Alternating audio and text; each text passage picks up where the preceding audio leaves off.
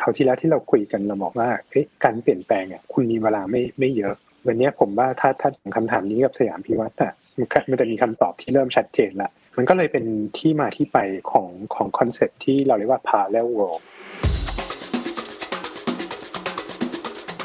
อะไรคือกลยุทธ์ของยักษ์ค้าปลีกในประเทศไทย There are a lot of naysayers who say uh, retail is going to disappear โควิดเนี่ยทำให้เราเห็นคุณค่าของโลกออฟไลน์มากขึ้น ผมก็คิดมาตลอดว่าเฮ้ยสองโลกนี้มันต้องอยู่ด้วยกันแหละการเข้าไปอยู่ในโลกของ NFT การเข้าไปอยู่ในโลกของ cryptocurrency เราเห็นการสร้าง partnership ใหม่ๆ อันนี้เล่าให้ฟังนิดนึงครับ เรามองภาพนี้ยังไงบ้างครับ This is the Standard Podcast. Eye-opening for your ears. The secret sauce. สวัสดีครับ ผมเคนนักครินทร์และนี่คือ The Secret Sauce Podcast What's your secret? อุตสาหกรรมค้าปลีกแห่งอนาคตจะมีหน้าตาเป็นอย่างไร อะไรคือกลยุทธ์ของยักษ์ค้าปลีกในประเทศไทย วันนี้อยากชวนคุยเรื่องค้าปลีกนะครับรีเทลหลายท่านก็รู้อยู่แล้วนะครับว่าโควิดเข้ามาสร้างผลกระทบ เยอะจริง ๆ นะครับ ห้างนี่ปิดไปนานนะครับ พอเปิดมาเนี่ยถามว่ามันเหมือนเดิมไหมส่วนหนึ่งก็คงเหมือนเดิม คนก็คงอยากกลับไปเดินห้างสรรพสินค้านะครับหรือว่าศูนย์การค้า แต่ว่าส่วนหนึ่งผมว่าก็อาจจะคุ้นชินกับ new lifestyle หรือเรื่องการช้อปปิ้งแบบใหม่ๆ ที่ตอนนี้มี marketplace หรือมี social commerce มากมายนะครับคำถามก็คือ คนที่เป็นเจ้าเดิมเจ้าตลาด อยู่แล้วปรับตัวอย่างไร วันนี้ผมมีโอกาสได้พูดคุยกับผู้บริหารที่เกี่ยวข้องกับบริษัทที่ชื่อว่าสยามพิวัตรครับ ไม่ว่าจะเป็นสยามพารากอน สยามดิสคัฟเวอรี่นะครับหรือว่าสยามเซ็นเตอร์รวมทั้งไอคอนสยามด้วย น่าสนใจครับว่าเขาปรับตัวอย่างไรนะครับ โดยบุคคลที่ผมจะพูดคุยนะครับก็คือคุณบีอริยะพนมยงค์นั่นเองนะครับ ผู้ก่อตั้งบริษัท Transformational และ Chief Innovation Officer บริษัทสยามพิวัตรจำกัด แล้วก็อีกท่านหนึ่งนะครับคุณ Axel Winter นะครับ Chief Digital Officer บริษัทสยามพิวัตรจำกัดเหมือนกันนะครับ ว่าครับปรับตัวยังไงเข้าสู่โลกของ Digital Lifestyle NFT และทำไมครับเขาถึงบอกว่าบางครั้งการที่จะเดินไปข้างหน้า ก็ไม่จำเป็นต้อง reinvent ตัวเองใหม่ ก็อาจจะเป็นไปได้ครับ ผมตั้งเฮดไลน์ไว้ตอนนั้นที่พี่บีพูดกับผมว่าประมาณว่าถ้าเกิดว่าภายใน 1 ปีเนี่ยถ้าเกิดเราไม่เปลี่ยนแปลงตัวเองหรือไม่ transform นะอันนั้นคือโควิดรอบแรกนะคุณอาจจะตามคนอื่นไม่ทันแล้ว แต่พอตอนนี้ผ่านมา 1 ปีแล้วครับพี่บีมองเห็นการเปลี่ยนแปลงอะไรยังไงบ้าง แล้วก็คิดว่าตัวเองได้ไปเปลี่ยนแปลงอะไรในองค์กร โดยเฉพาะที่มาช่วยสยามพิวัตรในการ transform ครับข้อแรกก่อนก็คือต้องบอกก่อนว่าในคราวที่แล้วที่เราคุยกันเราบอกว่าการเปลี่ยนแปลงอะคุณมีเวลาไม่ไม่เยอะโควิด เกือบสองปีแล้วคำถามก็คือปีสองปีที่ผ่านมา คุณได้เปลี่ยนอะไรบ้าง วันนี้ผมว่าถ้าถ้าคำถามนี้กับสยามพิวัตรอะมันจะมีคำตอบที่เริ่มชัดเจนละเราอยู่ในช่วงที่ใกล้ๆที่ที่จะ launch แพลตฟอร์มใหม่ละหลังจากระยะเวลาหนึ่งปีก็เป๊ะๆเลย ก็ตื่นเต้นยังไม่กล้ารับปากว่าเอ๊ะมันจะออกมาในในรูปแบบไหน มันก็เลยเป็นที่มาที่ไปของของ concept ที่เราเรียกว่า parallel world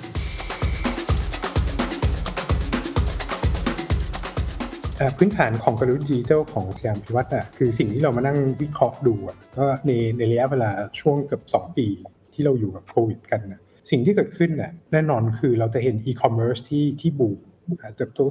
35%มันก็กลายว่าแม้แต่คนที่ไม่ถนัดในการสั่งซื้อของทำธุรกรรมออนไลน์ ก็กลายเป็นเรื่องธรรมชาติธรรมดาแล้ว สักพักหนึ่งอะเกือบสองปีอะสิ่งที่เราเห็นนะเราเห็นพฤติกรรมหนึ่งก็คือเวฟที่2และเราจะเห็นเมื่อเดือนที่แล้วอะตอนห้างกลับมาเปิดอะสิ่งที่เกิดขึ้นคืออะไรโอ้โหทุกคนทะลักออกจากบ้านกันหมดเลย เพราะอะไรครับคราวนี้อยู่ออนไลน์อย่างเดียวอะไม่ไหวละจริงแล้วต้องบอกว่าโควิดเนี่ยทำให้เราเห็นคุณค่าของโลกออฟไลน์มากขึ้น จากเดิมที่เราบอกว่าอ๋อออฟไลน์อยู่ไม่ได้แล้ว ธุรกิจที่อยู่ออฟไลน์ตายตายหมดแน่นอน มันจะถูกกินด้วยธุรกิจดิจิตอล นะแล้วผมก็เป็นมนุษย์ดิจิตอลผมเป็นมนุษย์ tech แต่ผมก็คิดมาตลอดว่าสองโลกนี้มันต้องอยู่ด้วยกันแหละอันนี้คือที่มาที่ไปว่าทำไมเราถึงตั้งชื่อของกลยุทธ์ดิจิตอลของสยามพิวัตรว่า parallel world เพราะมันมันหนีไม่พ้นว่าสองโลกนี้ต้องอยู่ด้วยกัน อันนี้คือคือภาพรวมของพฤติกรรมของผู้บริโภคก่อน และถ้าเราลงมาที่ระดับของของสยามพิวัตรสิ่งที่เราพบคืออะไรหนึ่งกลุ่มเป้าหมายของกลุ่มลูกค้าสยามพิวัตรคือใครครับ ก็คือลูกค้าที่มีกำลังซื้อสูง เราเรียกว่า affluent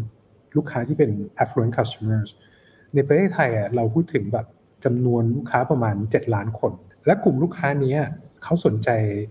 แบรนด์สินค้าหรือประสบการณ์ในรูปแบบไหน จะเขาไม่ได้อยู่แค่ในโลกออนไลน์ คือคิดง่าย ๆนะฮะคือผมคงไม่ซื้อแบบกระเป๋าที่แพงมาก ๆ แม้แต่รถพอเช่ผ่านผ่านแอปมือถืออืม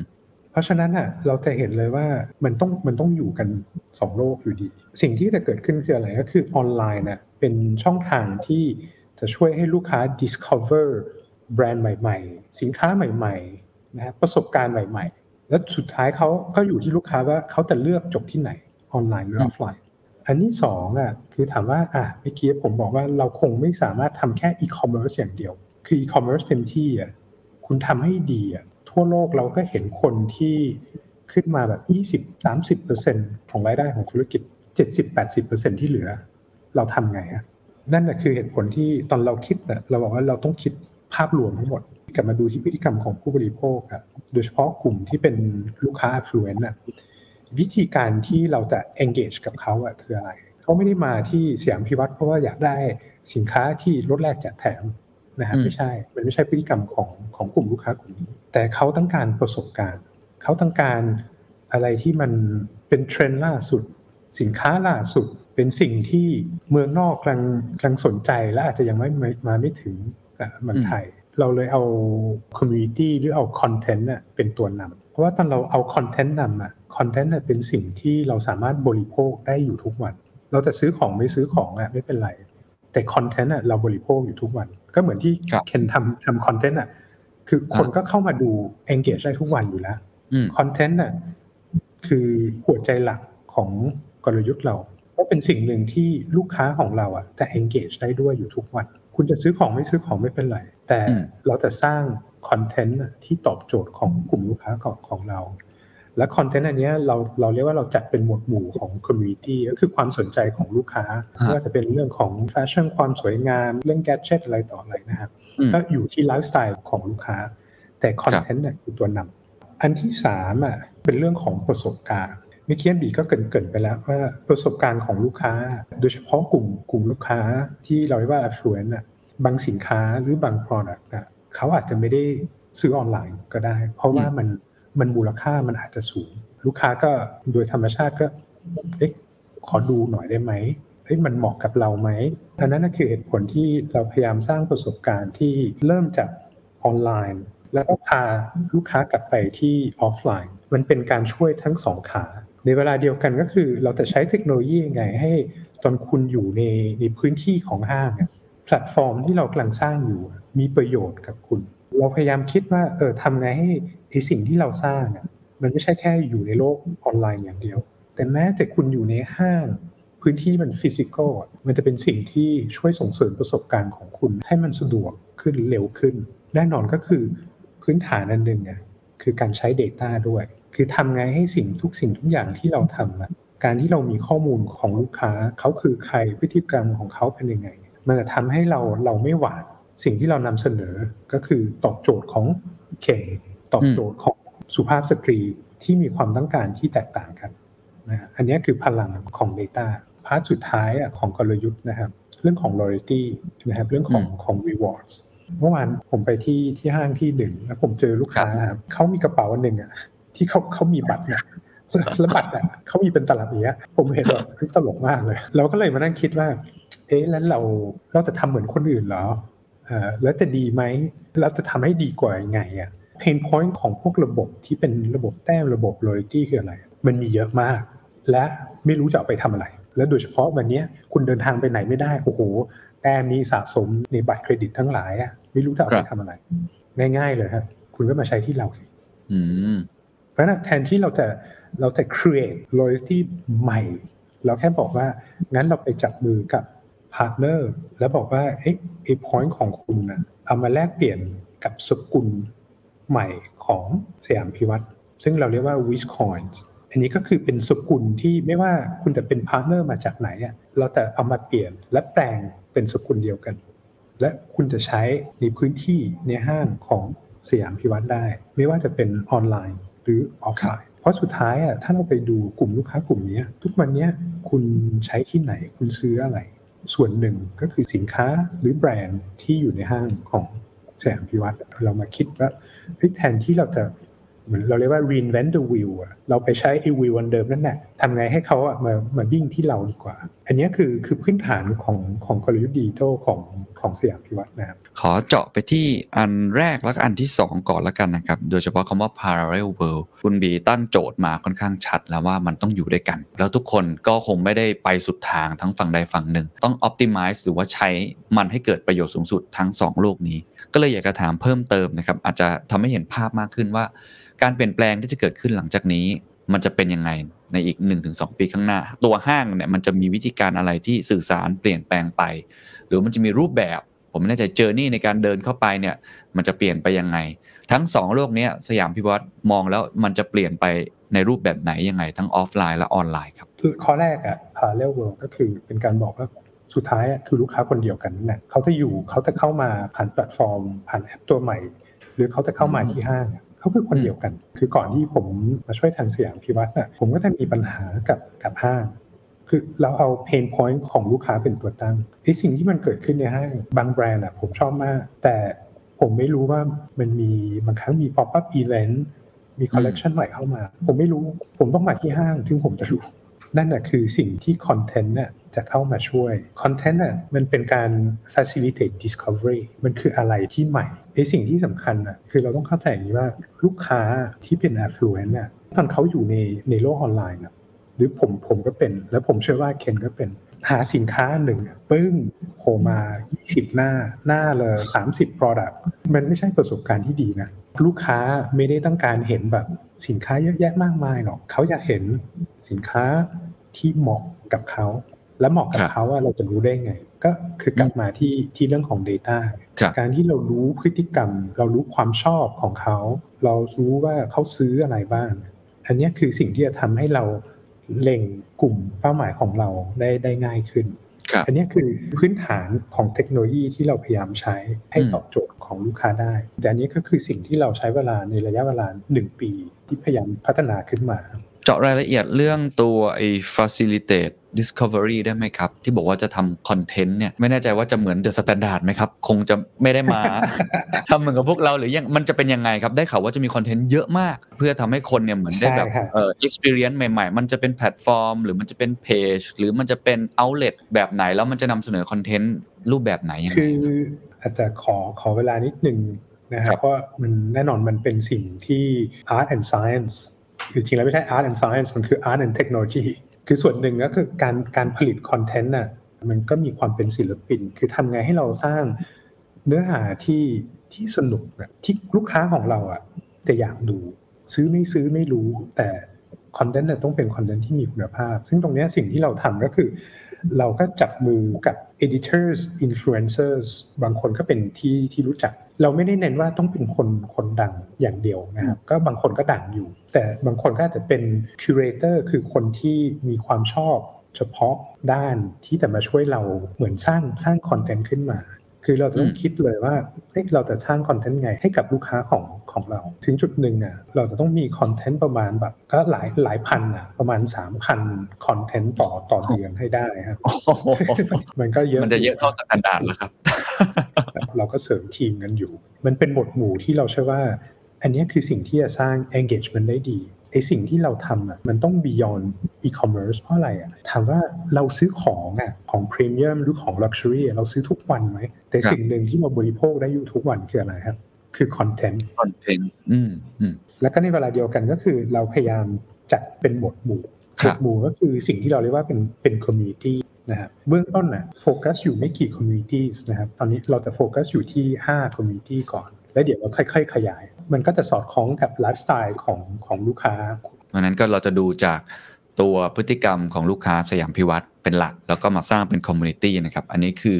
กลยุทธ์ที่น่าสนใจนะครับ ว่าจากคนที่เป็น retail ขายสินค้าเน้น transaction experience อันนี้จะมาต่อยอดเป็นลักษณะแบบคอนเทนต์ด้วยนะครับ อีกอันหนึ่งที่อยากให้ขยายความคือ w i s c o i n ครับ คือไม่ใช่โลกคริปโตใช่ไหมฮะคือหมายถึงว่าผมเข้าใจว่าน่าจะเป็นคล้ายๆ กับสิทธิพิเศษ ที่เอามาแปลงเป็นเอ่อเหมือนเบสิ c อินฟราสตรักเจอร์เดียวกัน ไม่ว่าคุณจะใช้ product อะไรเนี่ยเลยซื้อสินค้าแนวไหน แล้วก็ใช้ได้ในโลกของตัวสยามพิวัตรอันนี้ผมเข้าใจถูกใช่ไหมครับ ถือว่าเป็นเป็นจุดเริ่มต้นก็แล้วกัน ก็เป็น digital currency นะครับ แต่ยังไม่ได้ไปถึงจุดที่เป็นเป็นคริปโตเคอเรนซีนะครับขออนุญาตถามเรื่องตัว Data นะครับเพราะว่าเมื่อกี้เราคุยกันในหลายมุมและไม่ว่าจะเป็นมุมเรื่องของตัว parallel experience เรื่องของอา ลักษณะที่เราสร้างเรื่องของ loyalty เรื่องของ Data นี่เราเรามองเรื่องนี้เอามาใช้แบบไหนยังไงบ้างครับ เพราะว่าก็หลาย ๆ ที่ก็พยายามที่จะ personalize อะไรอย่างงี้ใช่ไหมครับสยามพิวัตรมองหรือว่ามุมของพี่บีเองเนี่ยคิดว่า เราจะเอามาใช้ใน angle ไหนแบบไหนยังไงบ้างครับ อันที่น่าจะจับต้องได้ง่ายสุดนะส่วนหนึ่งก็คือมันก็กลับมาที่คอนเทนต์เหตุผลที่เมื่อกี้ผมบอกว่ามันคือ art and science หรือ art and technology ครับราะไอ้ฝั่งที่มันเป็น art น่ะมันคือไอ้คอนเทนต์ที่เราจะผลิตขึ้นมา ให้มันเป็นเรื่องที่น่าสนใจและสนุกคืออะไร อันนี้คือ art ไอ้ฝั่งเทคโนโลยีอะคือเอ๊ะและใครอะที่จะดูควรจะดูคอนเทนต์แบบไหน อันเนี้ยคือบทบาทของ Data ซึ่งตอนเราดูคอนเทนต์ของเราอะผมกับเคนอาจจะเห็นคอนเทนต์ที่แตกต่างกันก็ได้ด้วยพฤติกรรมของเราที่ที่ไม่เหมือนกันด้วยความชอบของเราที่ไม่เหมือนกัน ความยากอันหนึ่งอะที่เราพยายาม balance ให้ดีอะคือทำไงให้เราไม่ใช่ว่าเรารู้จักลูกค้าของเรา เราก็เลยแบบยิงยิงยิงยิงยิงหาเขาอืมจนมันเอียนจนมันวาง จนมันไม่รู้สึกว่ามันคือ personalization แล้วเพราะคุณยิงจนแบบมันเลยเถิด แทนที่เราจะดึงสินค้ามาให้เป็นเป็นร้อยร้อยๆเราจะดึงมาให้น้อยๆ แต่ดึงอืมน้อยๆอะมันยากนะฮะเพราะหมายความว่าเราเราก็ต้องต้องแม่นแม่นยำต้องแม่นอืมผมโชว์ให้หลายร้อยชิ้นอะ มันง่ายกว่าเยอะเลย ถ้าเราจะโชว์ให้น้อยอะหวังว่าเราต้องแม่น มันจะเป็นประสบการณ์ที่ดีกว่าสำหรับสำหรับลูกค้าไงเพราะเขาจะครับรู้สึกว่าอ๋ออันเนี้ยคือตอบโจทย์ เหมือนเราไปอืมที่ร้านอะ ลูกค้าเป็นมนุษย์ที่แปลก คืออยากได้ทางเลือกให้เยอะ แต่อยากให้บอกมาว่าเออจริงแล้วเลือกมาให้เลยใช่ไหมฮะใช่คือใช่คือมีทางเลือกอะมันคือความสบายใจมันคือ peace of mind ว่าอ๋อรู้ว่ามีทุกอย่าง แต่ถึงเวลาช่วยเลือกให้หน่อยเลือกให้หน่อย มีเมนูให้เลือกอยู่เต็มไปหมดเลยสุดท้ายก็ถามบริกรอยู่ดีว่าอันไหนอร่อยสุดอะไรแบบนั้นถูกไหมอะเราเห็นภาพเรื่องของการสร้าง experience ในแง่ออฟไลน์ออนไลน์ แต่ว่าอีกโลกหนึ่งก็คือเรื่องของ ecosystem อันใหม่ ซึ่งผมคิดว่านี่มันคืออีกสเต็ปหนึ่งเลย ก็คือการเข้าไปอยู่ในโลกของ NFT นะครับการเข้าไปอยู่ในโลกของ cryptocurrency เราเห็นการสร้าง partnership ใหม่ๆ ของสยามพิวัตรที่น่าตื่นเต้นมาก ทั้งกับ KX หรืออีกหลายๆเจ้าที่เป็นลักษณะแบบข้างหลังบ้าน อันนี้เล่าให้ฟังนิดหนึ่งครับ เรามองภาพนี้ยังไงบ้างครับในอนาคต แล้ว ecosystem นี้มันจะเป็นยังไงต่อครับ ecosystem มันแรกที่สำคัญนะครับก็คือ ecosystem ของผู้เช่าอืมอืมอืมนะครับเพราะอย่าลืมนะครับว่าสยามพิวัตรน่ะเป็น property developer ผมว่าในในโลกนี้ property developer ที่ลงทุนในการพัฒนาแพลตฟอร์มขึ้นมามีไม่เยอะนะฮะเพราะฉะนั้นอันนี้คือคือสิ่งหนึ่งที่ผมต้องต้องขอชื่นชมวิสัยทัศน์ของสยามพิวัตรของคุณชนาทิพที่บอกว่าเฮ้ยไอสิ่งที่เรากำลังสร้างอะเราสร้างให้กับทั้งลูกค้ากับผู้เช่าของเราอะอันนี้คือคือ ecosystem อันอันแรก ecosystem partner อื่นๆนะคงหนีไม่พ้นว่า โดยเฉพาะถ้าเราไปแตะเรื่องเรื่องของ loyalty อะนะครับก็คือกลุ่มบัตรเครดิตทั้งหลาย สิ่งที่สยามพิวัตรกำลังทำกับพาร์ทเนอร์กลุ่มเนี้ยอืมจะมีความแตกต่าง ตรงที่ว่าสยามพิวัตรวางตัวเองเป็น destination เราไม่ได้ reinvent the wheel สิ่งที่คุณมีอยู่แล้วอะคุณเอามาใช้ที่เราแหละที่สยามพิวัตร เพราะฉะนั้นมันเป็นการเชื่อมต่อ ecosystem ก็คือทางทางคุณ Axel ก็เริ่มไปจับมือนะครับกับพาร์ทเนอร์อีกกลุ่มหนึ่งที่เหมือนเรียกว่าอนาคตนะครับแต่อาจจะไม่ใช่อนาคตที่ที่ห่างไกลขนาดนั้น อย่างเช่นแบบอะไปจับมือกับ Zipmex กับ KBTG ผมคิดว่าอันเนี้ยมันเป็นสิ่งที่คนอาจจะนึกไม่ถึงว่าเออสยามพิวัตรไปจับมือกับ blockchain partner ด้วยเหรอซึ่งอันนี้ก็เดี๋ยวคุณ Excel คงเล่ารายละเอียดให้เราฟัง เห็นภาพรวมทั้งหมดแล้วเห็นกลยุทธ์ก็คงต้องถามว่า execution ที่ลองทำมาแล้วนะครับ แล้วก็กำลังจะทำต่อเนี่ย มันเป็นยังไงบ้างมันมีอุปสรรคอะไรไหมพอพี่บีคิดกลยุทธ์มาหมดแล้วไปเสนอทีมสยามพิวัตรแล้วก็ต้อง implement จริงเนี่ย execute จริงเนี่ยมีอะไรเป็นบทเรียนที่มาแชร์ให้ฟังได้ไหมครับ ถ้าเราพูดกันตรงๆ คือแน่นอนนะครับเอ่อไม่ใช่เรื่องที่ง่าย เพราะว่าเป็นเรื่องใหม่สิ่งที่ทั้งทีมสยามพิวัตรเราเราช่วยกันคิดนะ ก็พยายามทำสิ่งที่แตกต่างด้วยนะครับหวังว่ามันจะออกมาในในรูปแบบนั้นนะครับ ซึ่งตอนเราทำสิ่งที่ใหม่อะมันก็คือเราก็เสี่ยงด้วย เราไม่ใช่ว่าเราเราพยายามดูว่าเอ้คนอื่นทำอะไรแล้วเราเราไปก๊อปมา เราพยายามไปในในทิศทางของเราที่ตอบโจทย์ของความเป็นสยามพิวัตรลูกค้าของสยามพิวัตรพาร์ทเนอร์ของสยามพิวัตรความท้าทายก็มีอยู่พอสมควรเพราะมันมันเรากำลังทำสิ่งที่ที่แตกต่าง ข้อที่ 2 ก็คือในวิธีการที่เราสร้างขึ้นมา ผมเล่าให้ฟังว่าช่วงสงกรานต์อะตอนเรามาเจอ wave โควิดอันที่อันที่เท่าไหร่อะอันอันที่สี่ใช่ไหมประมาณ 3 ข้าม 4 ครับครับ ช่วงนั้นน่ะก็เป็นช่วงที่เราได้ launch ไอ้บริการที่เราเรียกว่า ultimate chat and shop คือครับดูดูผิวเผินน่ะก็แต่เห็นว่าเฮ้ยจริงแล้วมันก็เราไม่ใช่คนแรกที่ทำหรอกจริงแล้วตั้งใจให้มันเป็น experiment เป็นการทดลองระบบหลังบ้าน ให้กับทั้ง พนักงานทั้งผู้เช่า แล้วดูซิว่าไอ้ระบบที่เราสร้างขึ้นมา ความซับซ้อนมันใช้ยากไหม ระหว่างทางเราก็ปรับไปด้วย เราก็เอา feedback ของเขามาพัฒนากลับมาพัฒนาเรื่องเรื่องระบบไอ้สิ่งที่เราอุ่นใจด้วยก็คือ ถ้าเราดู spending ค่าเฉลี่ยของเขาอะจะสูงกว่าค่าเฉลี่ยในตลาดนะประมาณเกือบ 10 เท่า มันก็เป็น experiment ที่ทำให้เห็นว่าเรามาถูกทาง มันน่าสนใจมากเพราะว่าตอนแรกเนี่ยวันนี้ที่ได้จะได้คุยกับพี่บีเนี่ยเราก็คิดว่ามันจะมีกลยุทธ์ที่มันแบบโอ้โห เป็นแบบใหม่ตื่นเต้นอะไร แต่ว่าวันนี้พี่บีชวนคุยลักษณะที่ผมชอบมาบอกว่าเราไม่จำเป็นต้อง reinvent อะไรเยอะ ถ้าเรารู้จักตัวเองมากพอ แล้วรู้จักลูกค้าเรามากพอ แล้วเราสร้างตัวเองให้แตกต่างนั้นทำแต่ละอย่างเนี่ยทำแบบแม่นแล้วก็ ตลอดระยะเวลาที่ผ่านมาก็ได้ลองทดลองไปบางอย่าง ในขณะเดียวกันก็ไม่ได้ชะล่าใจจนกระทั่งไม่กล้าทดลองอะไรใหม่ๆอื่นๆ อย่างในโลกใหม่ วันนี้เราเห็นเลยว่าทิศทางที่เราไปเนี่ยมันมีหลายมิติค่อนข้างมากนะครับ คิดว่ามันมีอะไรเป็นคีย์ไหมครับ ที่ทำให้มันเดินมาถึงจุดนี้ได้ครับ มันมี change agent ในองค์กรหรือเปล่า หรือมันถูก force ให้เปลี่ยน หรือว่าอาจจะเป็น MD หรือ CEO ของสยามพิวัตเองที่เขาเป็นเป็น role model เท่าที่สังเกตเนี่ยอะไรทำให้มันเกิดการขยับ แบบนี้ได้ผมว่ามันอยู่ที่วิสัยทัศน์ของคุณชนาทิพย์นะฮะการเปลี่ยนแปลงมันจะเกิดขึ้นไม่ได้นะครับถ้าผู้บริหารน่ะไม่บายอินซึ่งอันนี้มันเป็นข้อหนึ่งที่แบบเหมือนเช็คได้เลย ตั้งแต่แรกเลยว่า พร้อมที่จะไป พร้อมที่จะเปลี่ยนข้อเสนอประเด็นหนึ่งก็คือ เราได้ green light จากผู้บริหารให้ให้เปลี่ยนแปลง แต่หลังจากนั้นน่ะถือว่าเป็นการ delegate ลงมาให้กับทีมงานน่ะ take ownership ของอืมการเปลี่ยนแปลงด้วย ไม่ใช่ว่าท่าน CEO จะเป็นคนที่ตัดสินอย่างเดียวอยู่ตลอด และทุกอย่างต้องวิ่งกลับไปกลับกันด้วยซ้ำระยะเวลาหนึ่งปีที่ผ่านมาท่าน CEO พยายามถอยออกมา แล้วบอกว่าเฮ้ยทีมงานน่ะคุณเป็นคนกำหนดทิศทางนะครับเป็นคนตัดสินเอง นี่คือมุมมองจากคุณบีอริยะพนมยงค์นะครับ มุมมองของเขาก็ชัดเจนครับว่าศูนย์การค้า หรือห้างสรรพสินค้าแห่งอนาคต บางครั้งอาจจะไม่ต้อง reinvent ตัวเองก็ได้ แต่หัวใจสำคัญคือต้องเข้าใจกลุ่มลูกค้าเป้าหมาย ซึ่งของเขามองว่ามันคือ affluent customers ก็คือกลุ่มเป้าหมายที่มีรายได้ระดับหนึ่งนะครับอาจจะกระเป๋าหนักหน่อย อันนี้เขามีพฤติกรรมแบบไหนเราก็ปรับตัวไปตามนั้น โดยกลยุทธ์ของเขาเนี่ยบอกว่ามี 4 กลยุทธ์สำคัญที่จะเข้าใจพฤติกรรมผู้บริโภคเหล่านี้ แล้วก็กระโดดเข้าไปในโลกอนาคตได้นะครับ อันที่ 1 คือการสร้างดิจิทัลไลฟ์สไตล์ครับ ก็คือจับมือกับพันธมิตรอย่าง s i p m e x ซึ่งเป็น Exchange เจ้าดังในเมืองไทยนะครับ สามารถใช้ digital asset ในศูนย์การค้าได้พวก NFT อะไรต่างๆ ซึ่งเดี๋ยวเราจะคุยเพิ่มเติมกับคุณ Axel Winter นะครับ 2. ครับ การเชื่อมต่อโลกออฟไลน์ออนไลน์เขาเชื่อว่ายังมีสินค้า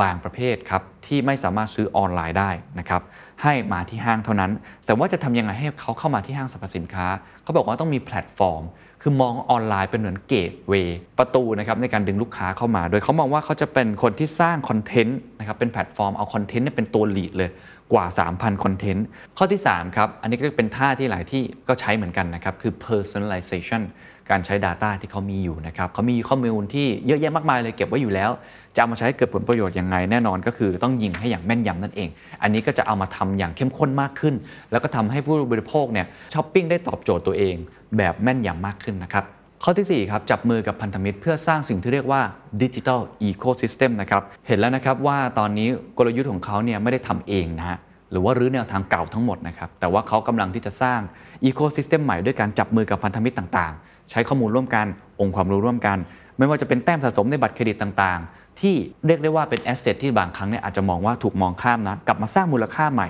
ไม่จำเป็นจะต้องสร้าง digital asset ขึ้นมาใหม่เองนะครับนำมาประยุกต์ใช้เพื่อสร้างประสบการณ์ใหม่ ๆ ได้นะครับ แต่คำถามสำคัญครับที่ผมคิดว่าจิ๊กซอผมยังต่อได้ไม่ครบก็คือเรื่องของ digital ecosystem นี่แหละครับ การไปจับมือกับกสิกร X การไปจับมือกับเรื่องของ s i p m e x เอ๊ะมันทำยังไงนะ เอาโลกของ digital asset มาใช้เนี่ยมันจะต่อจิ๊กซอภาพใหญ่ให้เราเห็นแล้วมันจะเป็นยังไง ก็จะเป็น virtual mall เลยไหม หรือว่ามันจะเป็นลักษณะแบบไหนนะครับ ผมก็เลยพูดคุยต่อนะครับกับคุณ Axel Winter ครับ Chief Digital Officer บริษัทสยามพิวัตรจำกัดครับเขาบอกอย่างนี้ครับเขาบอกคล้ายๆคุณบีนะครับว่าเขาไม่เชื่อ ว่า physical store หรือว่าห้างสรรพสินค้าแบบเดิมจะตายไป เขาเชื่อว่ายังมีอยู่ แต่จะต้องเชื่อมเข้าสู่โลกออนไลน์ให้ได้ เพราะฉะนั้นสิ่งที่เขาทำครับก็คือเรื่อง Data ครับ จะทำยังไงนะครับให้ Data ของพวกเรานั้นถูก personalization กลุ่มลูกค้า แล้วเข้ามาช้อปปิ้งมีประสบการณ์ใหม่ๆ มี experience ใหม่ๆ เกิดขึ้น ที่ไม่ใช่แบบเดิม นี่คือการเอาเทคโนโลยีด้านดิจิทัลหรือ Data มาใช้ในส่วนแรกนะครับ If you go to an online marketplace, people would probably have an opinion of what they want to achieve when they go to a marketplace, right? But it's not true for the people who come to the mall. Uh, they just want a good time. Sometimes they, they have a certain certain idea what they want to buy, but actually the lifestyle is in the center, specifically in Thailand and in Southeast Asia, more though than in any other country uh, across the world.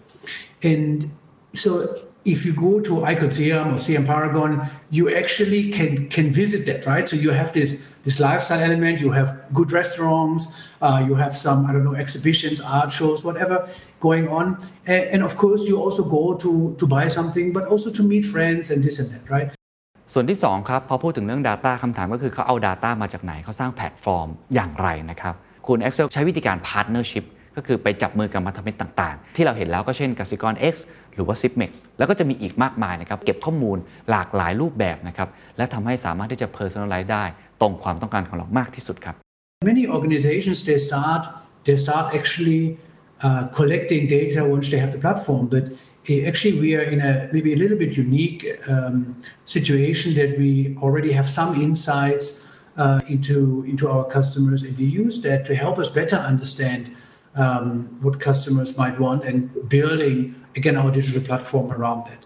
I think if you look at uh, customer facing examples teaming with uh, uh, Gasigon X and also uh, Zipmex in different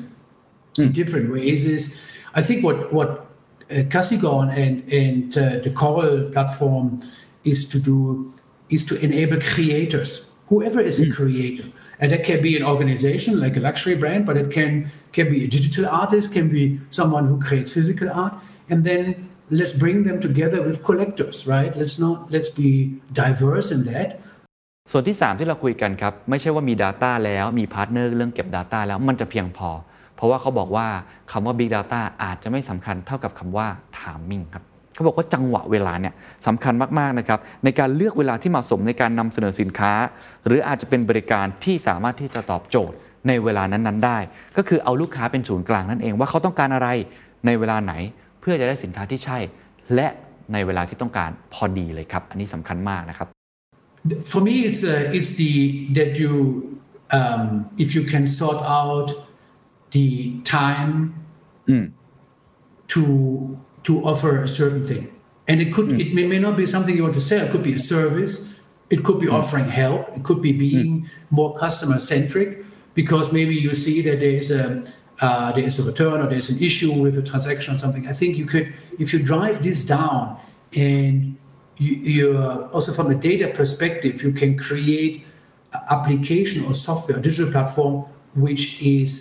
understands the customer life cycle on a daily basis, but also uh, over a longer period. และส่วนถัดมาครับ เราต้องคุยกันเรื่อง NFT ครับ หรือว่า non fungible token ตอนนี้กำลังฮอตสุดๆ นะครับ ส่วนใหญ่แล้วพอพูดถึงเรื่องนี้มันก็จะอยู่ในโลกของดิจิทัลถูกไหมครับ มันก็จะเป็นลักษณะแบบว่าผลงาน art piece ชิ้นเดียวในโลกที่อยู่ในโลกของออนไลน์ แต่ว่าสยามพิวัตรมองว่าจะทำยังไงที่ bridge the gap ตรงนี้ให้ได้นำสิ่งนั้นมาอยู่ในโลกแห่งความเป็นจริง ลองคิดภาพครับ ถ้าเกิดว่าเรานำผลงานศิลปะ NFT ที่วางขายอยู่บนแพลตฟอร์ม Coral นะครับซึ่งก็คือของทาง KX หรือกสิกร X เนี่ยนะครับมาจัดแสดงที่พารากอนหรือไอคอนสยามเฮ้ยก็น่าสนใจนะก็คือจากโลกออนไลน์มาสู่โลกจริง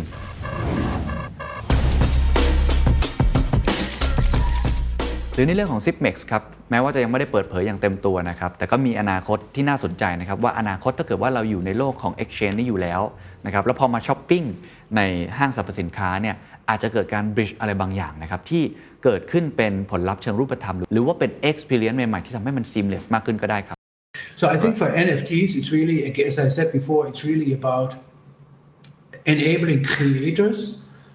and the different ecosystem of creators. Digital art is uh, just the first step. Uh, bridging this between the online world and offline, so giving access uh, uh, to revisit digital art in, let's say, Icon Siam and Siam Paragon. But also, when I think about, uh, let's say, Sitmex, is a lot of people are very excited. They are investing with Sitmex or they're buying uh, token currencies cryptocurrencies. Of course, they, they, they will also want to use it in, in, in some way, right? So we, again, trying to give choice there. And as we as we kind of learn from from the consumer in, in this space, saying, hey, we give you a choice. What is the consumer doing with it? And then based on that, we will expand this this further, right? Now, what I have uh, witnessed is that, of course, uh, as we all, it's not only hype which is being generated there, but actually people invest um, and use cryptocurrencies and blockchain technology across different uh, different areas um, actively. And I think as a, a player of a consumer environment, and then Kumbi already said very well that hey, we're talking about an affluent uh, ecosystem and affluent co- consumers in the country. Uh, then of course we want to make sure that we are there where they also are uh, with their daily needs, right? And and I'm sure you, as all of us, we are interested what happens uh, in the crypto and in the token world. So the extension into that is the digital platform we are building, and then the the integration of that. และส่วนสุดท้ายครับ ผมก็เลยชวนคุยเรื่อง Metaverse ครับ เพราะว่าตอนนี้ฮอตสุดๆนะครับ สยามพิวัตรจะไปเปิดห้างสรรพสินค้าในโลก Metaverse หรือเปล่านะเขาก็บอกว่า ก็ค่อนข้างที่จะอาจจะเร็วเกินไปนิดนึงนะฮะที่จะบอกว่ามันจะมาเร็วขนาดไหนนะครับแต่อย่างน้อยก็ต้องจับตาไว้ ซึ่งเขาบอกว่าจะมาไม่มาจริงๆ มันมีองค์ประกอบหลายอย่างเขาอธิบายเช่น ไม่ว่าจะเป็นตัวฮาร์ดแวร์ พวกแว่นตาอะไรต่างๆ Oculus อะไรต่างๆ หรือซอฟต์แวร์เองนะครับถ้าเกิดว่าเกิดสิ่งนี้เข้ามาเนี่ยก็อาจจะเกิดการเกิดขึ้นเป็นรูปธรรมก็ได้ ซึ่งแน่นอนครับทางสยามพิวัตรเนี่ยก็คงจะติดตามเรื่องนี้อย่างใกล้ชิดนะครับ for him, uh, clearly, and for uh, for many people, this is well, we could have better 3D or, or VR uh, uh, hardware. Obviously, with these things, doesn't work. Um, but you, you need better hardware, better technology in that sense, and then a better integrated virtual world, which you could use to uh, I mean, almost Star Trek like, flip around documents, VCs, and so on, uh, without copying and pasting and 100,000 accounts which you have to have, and so on, right? So he sees this all, let's say, more integrated, also standardized across multiple organizations, and then, of course, visually more appealing.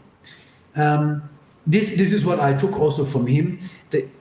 people have tried this. It's not, not for the lack of trying, but hardware and quality is against it. Now I tried Oculus. I have Oculus 2 as well, of course. I, I tried it. Um, and if you are like you go, there are some some apps you can go backstage to a party or something. It's a simulation, right? And when the graphics and the depiction is live real, actually, it's extremely impressive. But the Oculus, based on that the device is making the images, it, it, it computes the images on the fly, right? Now, of course, you have limitations in that sense. So you need better network, you need again smaller, smaller devices for the consumer. So the question is, is it technology which is the problem? Then we'll solve it in the next few years mm-hmm. and we'll have billions of users.